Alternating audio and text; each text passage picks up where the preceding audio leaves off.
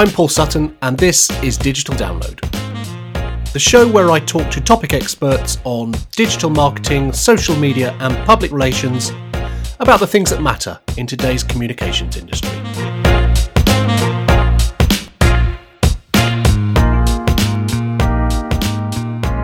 Last month, fast fashion giant Boohoo came under fire for selling identical clothing at different prices across various brands in its retail portfolio.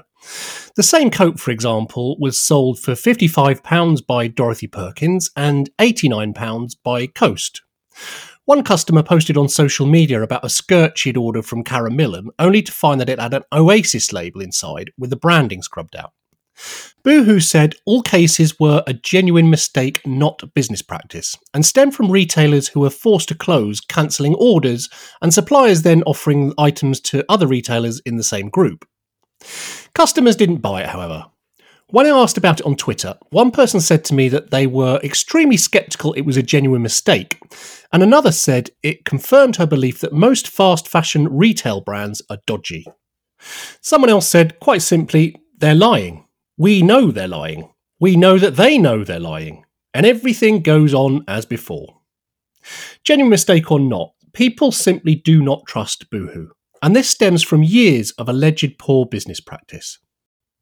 In July last year, the group faced a modern slavery investigation after a Sunday Times investigation found workers in a Leicester garment factory that supplied Boohoo were being paid as little as £3.50 an hour, less than half the minimum wage, and also operating during the city's coronavirus lockdown with no social distancing measures. In March this year, the company announced that it had cut ties with up to 60 suppliers who were unable to demonstrate the transparency required. But while on the surface this may look like a positive step, it was entirely reactive and based on the demands from the Environmental Audit Committee. Alison Levitt QC, who led the independent inquiry last year, identified a historic failure by Boohoo to act quickly enough to tackle the issue. Ethically, it would seem, Boohoo is among the worst organisations out there.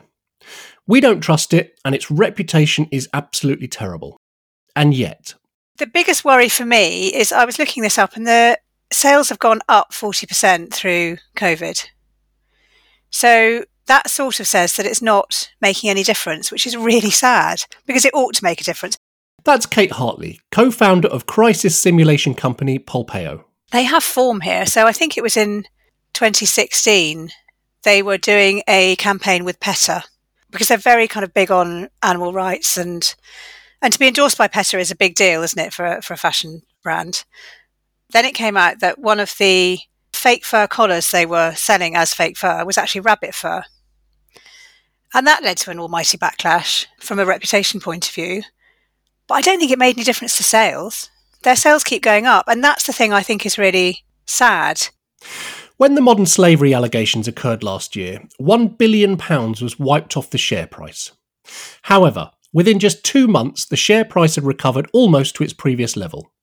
It's something that John Brown, founder of brand activism agency Don't Cry Wolf, takes issue with. It is literally a crystal clear case study as to why there is a fundamental flaw in the way the economy is structured and in the way organizations can be set up and run purely for the benefit of shareholders. To be honest, you can crack on without any real sort of moral or ethical foundation. And so long as you can flog a five quid dress online, you're golden. And I think we should be quite worried about that. like, I think as a society, we should be fairly unnerved at a year in which we were all kind of harping on and bang on on our social media profiles about ethics and the spirit of community and coming together, and everyone was poncing around outside clapping for the NHS. Fantastic, great. But then you you take a look at where consumer spending had gone, and it gone into fast fashion. You know, it gone into organisations like Boohoo, who just absolutely lapped up our consumer spending and our consumer pounds and pence, and where, where you know where was our sudden sort of moral backbone that we apparently discovered in 2020? Well, it disappeared because you know it's all well and good having a moral backbone, but it's better to have a five quid dress. A couple of weeks ago, Boohoo announced a massive 41% jump in revenue to £1.7 billion in the last 12 months. And although the share price is down 8.5% on the year, it's increased by over 30% in the last two. And that has led to some investors touting Boohoo as a great investment opportunity. A financial investment driven by roaring sales among younger consumers despite seemingly no moral compass. There's part of me saying that this next, this younger generation are so passionate about the ethics and you know issues like sustainability, climate change, all those things. And yet, on the other hand, a brand like Boohoo, which is selling into 16 to 24 year olds, is still managing to increase its revenue by 40% through all these scandals. And those two, th- I don't know what the, I don't know why that's happening. And I, I find it quite depressing actually that we don't care enough, or perhaps we don't expect any more of our fashion brands. Maybe we just have such low expectations that we just assume that everyone is going to be up to bad stuff. Or perhaps we will always buy with our pocket over our ethics. And I find that slightly depressing, to be honest. Most organisations would struggle given the barrage of potentially damaging allegations and events that are thrown at Boohoo. And yet, even though the company's reputation is poor, it continues to thrive. It seems to brush off bad news without much of a thought, and whereas losing a billion pounds off the share price would throw most organisations into crisis, it barely leaves a scratch on Boohoo. If a company is really in serious crisis, the crisis means it's going to affect its ability to operate. And this has not affected its ability to operate, it would seem. But there were dips in share price, I think, when these things happen. But overall, you've got to look at the long term impact, haven't you? And short term share price obviously has an impact, but but if their long term share price is continuing to go up and their revenue is continuing to go up, you could argue that they're not in crisis and that this wasn't a crisis. I think you've got to look at the long term thing. I think this is a bit like Nestle, which has always got boycotts against it for the baby milk issues, but it's never impacted how many Kit Kats they sell. And you could argue that you're only really in crisis when you can't operate with the people who you rely on to buy from you. And if those people don't care, it doesn't really matter what everyone else thinks. If Boohoo's customers don't care that it pays people £3.50 an hour or sells the same clothing at different prices in different stores, why should Boohoo? As long as it says the right things, does it really need to actually do them? Here's where I start to lose faith in their actual desire to be a good organisation, right? In 2018, Boohoo joined Hope for Justice or the Slave Free Alliance. So you've got two years where they've been sort of they've been banging on about how they're in support of this this NGO and trying to eradicate the world of slavery. And then two years later, they've been found to not even have a look under their own hood, under their own supply chain. So to me, what that says is the intent is signalled for the benefit of you know increasing those pounds and pence, but they're not going to put any action behind it. It's this continuous sort of sense of how I tell you how we will combat the bad stuff is that we'll just signal intent. So yes, they're now transparently reporting a list of suppliers, but only because they're being told to. And so where where where was it in their that their in their psyche where they thought, do you know what? We've joined the Hope for Justice and Slave Free Alliance. Maybe, just maybe, before we release the press release and we splash it across our website and we make sure all, all of our customers know that, that, that we've joined these organisations, maybe we should just have a quick look in Leicester to work out whether the conditions that we're apparently supporting through these organisations are being reflected in our supply chain. The ethical issue is is appalling, isn't it? And can we allow organisations to get away with this? We absolutely shouldn't. But I don't know what you do if if if you if people keep buying from them and shareholders keep supporting them. I don't really know what the answer is. How do you legally hold organisations to account when they just keep breaking the law, which is what's effectively happened? And I know that they they will say that they this was an error and nobody no, presumably they didn't want to do this deliberately, but they didn't look closely enough. And that was one of the things that came out of the report, wasn't it? That they just didn't look closely enough at what was going on in their supply chain. And this is something they've done again and again. I don't understand why they keep doing it. The reason they keep doing it is, arguably at least, because they can. because there's no real consequence to their actions, because consumers don't care and they keep making huge stacks of cash. And because at the end of the day, businesses are run for the benefit of their shareholders. The way that the economy and the governance of businesses is structured is purely focused on so long as you keep your shareholders happy with pounds and pence in their pockets, you're running your business well. Now, there is something that's coming through right now, which B Corps have been a big part of, called the Better Business Act, which is specifically looking at changing that Articles of Association to say for any limited company that, that, that starts should be run for the benefit of, yes, its shareholders, but also people and the planet. Now, until that change is made, all you're doing is supporting a system, all that's that is fundamentally geared towards measuring success purely off of one metric: how much cash can you earn, and what money are you putting into the pockets of um, your shareholders. So that has to. Fu- it's it's a systemic thing that fundamentally has to check. Yes, we can all be sort of, you know, we can all point the finger at Boohoo, and I and I take great pleasure in doing so as well. But you know what they're all they're doing is operating in a structure and environment that essentially says as long as you're earning money fuck everything else it is an economic model that rewards ignorance don't worry about you know whether or not you're paying someone 2 pounds an hour operating in the most appalling conditions creating your product don't worry about it because the the economic model here is geared towards you not just don't even look at it. Ignorance is not an excuse anymore to say you didn't know that somebody was doing it. If you're paying 20p for a t-shirt to be made, you, you need to look at why that is, and you need to make some assumptions. It can't be that difficult to to look into supply chains, particularly when those supply chains are close to home. I can understand sometimes if they're geographically a long way away, you don't have the, the, the systems or the structures or the oversight. You know, I I can understand it can be more difficult when when you're offshoring a lot of this stuff. It's not an excuse, by the way, but there really is no excuse when all you've got to do is go a few miles up the M1 and have a look at what's going on. Podcast analysis has always been a major problem for marketers, with outreach efforts reliant on dubious download numbers and a lot of guesswork. Until now. Podchaser Pro is a new service that solves the problem for podcasters and marketers alike. I caught up with co founder Cole Raven. We've built this new product around audience sizes so that as like a PR agency or a marketing agency, you can use this tool to really understand how many listeners every podcast gets. And then we provide contact information on top of that. We understand how many people are listening to a podcast in some cases demographic data you can't find that anywhere else. Check it out at podchaserpro.com forward slash digital download. Last week, Boohoo announced that it may link executive bonuses with ethical considerations, including but not limited to workers' rights.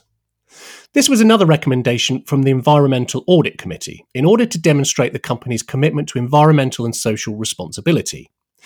But is it yet another example of saying the right thing? Is it just greenwashing? Today, the world is going, you know, is chatting about the fact that their their directors or their board will be rewarded based on ESG principles, and they may be looking at that. So what? Like, I mean, I'm sat there thinking, okay, well, you know, we might be looking at a whole heap of. I might be looking at releasing a "Don't Cry Wolf," uh, you know, electric vehicle. It doesn't mean that I'm going to do that they should have been doing this right from the beginning. If you don't have a sustainable supply chain, you don't have a business long term. So of course your shareholder, you know, your your sorry, your executive pay should be linked to those things. Of course it should. I mean, on to play devil's advocate a bit, if that independent report had, had recommended that that was going to happen and they hadn't done it, how would you feel then? You know, they, they had a choice either implement the recommendations or not if they didn't implement them, you would just think that they were really taking the piss. So they had to implement them. But then, of course, we all think it's greenwashing because of how they've behaved in the past. We don't trust them. And that's what happens when your trust is damaged by a brand that has a history of habitually doing the wrong thing. You don't then trust them when they do the right thing. Whereas if this was a brand who you trusted I don't know, a Ben and Jerry's or an Innocent or one of the, you know, one of the brands that in, we all kind of instinctively trust. And they had had this kind of issue and then gone, this is horrific. We're going to put it right. And this is how we're going to do it. You go good on them. And it's, that is where your reputation really matters, isn't it? Is, is in people's trust. But as we've said, that trust doesn't seem to be translating into sales. You know, they don't seem to be having a damage to their sales. So does trust have any currency whatsoever in today's economy? Or do we as a society not really care if we don't trust organisations, if we can get what we want and it's cheap or convenient? I mean, look at Amazon. Who trusts Amazon? Nobody, really. I say that I've got no data to base that on, but my, my, my, my feeling is that we don't trust Amazon particularly. We don't trust Facebook particularly. We don't trust Uber, but we all use it and the, it doesn't seem to make any difference to the revenue. But I think what's interesting about Boohoo, one of the things that we know that negatively impacts organizations is when they go against their own ethics. And I've always said one of the reasons I don't think Amazon really ever suffers from all these scandals about how it treats workers, for example, is because it never holds itself up as being the most ethical company. But we value convenience over ethics. I say we, you know, shoppers generally, and they're not doing anything that goes against their own ethics. Boohoo is a bit more interesting because the PETA thing is they held themselves up to a really high level of accountability on animal rights and then they failed on it. So I think what will be interesting now is what happens next. If they are now going to link pay to sustainability, for example, and they're going to implement the recommendations made in this report, and they are genuinely going to try and meet some of their own targets, although I have to say those targets are pretty woolly if you look at their website. If they then miss them consistently, then what will happen? Because now they're holding themselves up to accountability. And that's at the point at which I think people will start judging them. Being accountable is one thing, but if that accountability is for ethical considerations, whereas good business is measured by profit, will it really make a difference? The good news is that there is a general movement towards the way we as society measure success. This movement considers how sustainable an economy is, and it's just now starting to gain some traction, providing a path for how environmental and societal progress can be balanced with economic success. For the first time in quite some while, we have a blueprint that suggests that if you pursue this sort of this green new deal approach, this sustainable economy approach, you're going to be able to transfer jobs towards a greener economy that pays well. You're going to be able to get better quality goods and you're going to be able to localize uh, the economy in a way that reduces some of the cost on the environment and on people. And so there's a sort of vision of change that can now be sort of that can now feel a little bit more tangible, a little bit more sort of materialized. It is perhaps by being aware of and interested in this approach that we as consumers can make a difference and take some responsibility for the likes of Boohoo that goes above and beyond simply not buying their products. Although, let's face it, that'd be a start. And if our spending does continue to go primarily to the likes of Boohoo and Amazon, is there any way back? There were some absolute positives over the last year in terms of how the public came together to support one another, especially in hyperlocal communities. But equally, when you looked at the pounds and pence and where they were being spent, organisations such as Boohoo were taking a lion's share of, of, of that spending. You know, even you could you could argue that the way people just flocked to Amazon just to spend, just to buy, just to consume, kind of was sort of showcase the fact that well, yes, we've sort of you know we we we we've sort of maybe made a little bit of progress around the local community. Fundamentally, the thing that's got to change is what are we prepared to give up? What are we prepared to sacrifice? And just look at the uproar that you know we have had around you know well you you might not be able to travel abroad this summer now we've just come off of a huge kind of report that outlined the fact that we're so far away from meeting any form of our sustainability targets or getting below that target of let's say 1.5 degrees of warming. None of that matters anymore because we want to go to ibiza. Do you, do you know what i mean? And supporting pubs and all, none of that shit matters eh, so long as Wetherspoons is open. And, and I think this is where we've got to really have an honest conversation with ourselves, which is what are we actually projecting onto the world through social media and You know, what are we what are we kind of virtue signaling versus what are we genuinely prepared to give up for a better future? Throughout this show, we've talked about Boohoo's 41% rise in revenue. We've talked about its rebounding share price.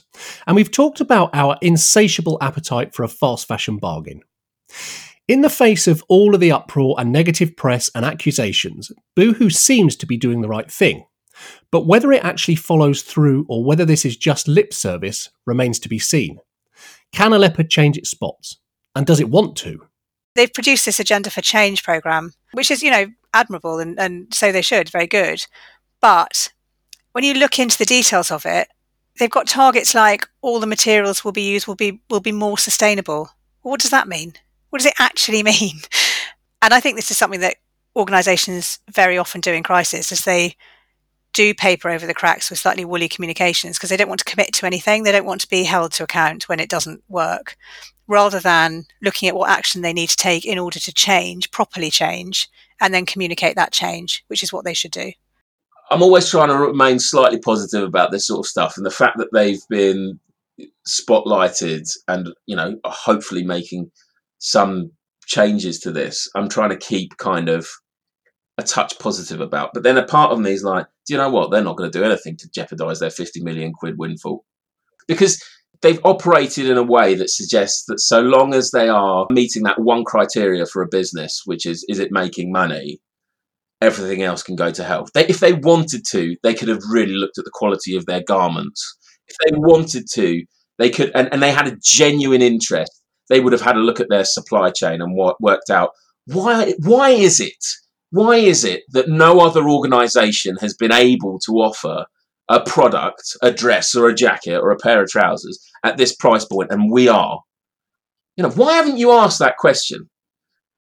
You know you're getting it a bit right when you're having to make a sacrifice. So you're having to sacrifice something on the balance sheet to intrinsically improve the way the business operates. And I just don't see them ever doing that. Taking a helicopter view of Boohoo as a case study, what are the implications for us as consumers and society as a whole? How long can we go on as we are? And is there much hope that things will change? Or are we now on a long and slippery consumerist slope? I do think that we are going to start waking up to this and start to realise that we cannot give organisations our money who are going to continually break the law, behave unethically, treat people badly. And I really hope that if this last year has taught us anything, it's that we have to look at how people are treated.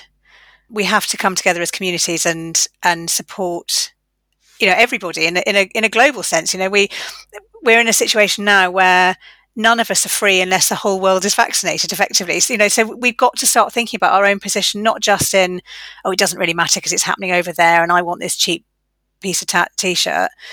That we start to think about the impact of our actions on the rest of the world. And I really hope that's something we're going to learn from this COVID experience.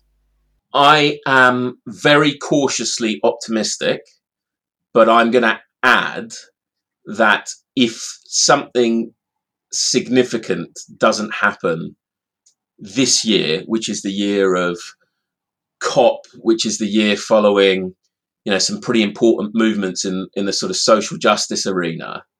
If we, if we don't come out of this year with some significant change as a society or as public institutions or as a global economy, then I am going to be far less optimistic and a little bit nervous. And actually, I think we could really fuck ourselves up if we don't use this as the year that we're going to change. We've got, I mean, we have got really a decade right to get to get this right, and that's not a lot of time to do what we're supposed to really be doing, which is exploring: is there a different way of looking at how the global economy operates, so that we're not either killing each other or, or, or killing the planet?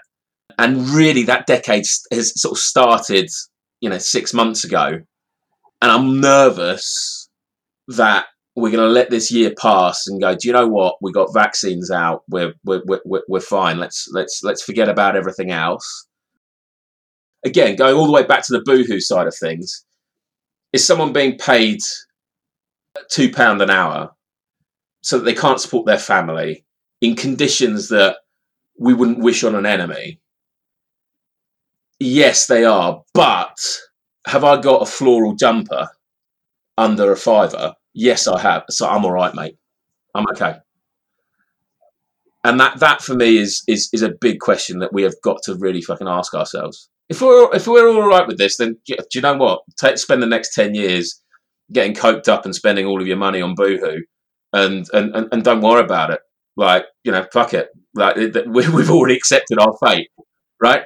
But if you think that that is there is something a bit better that we could sort of uh, not just improve the length of our our existence, but improve the quality for everyone and lift that benchmark up a touch, then we've got to really sort of start asking ourselves, you know, is, is this okay? Is this acceptable?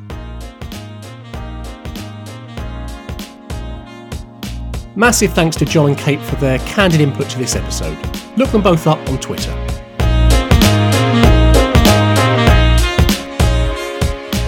You can subscribe to Digital Download on iTunes, Spotify, or wherever you get your podcasts. And if you like the show, please do leave a review as this helps others discover the podcast. Thanks for listening, and I'll see you next time.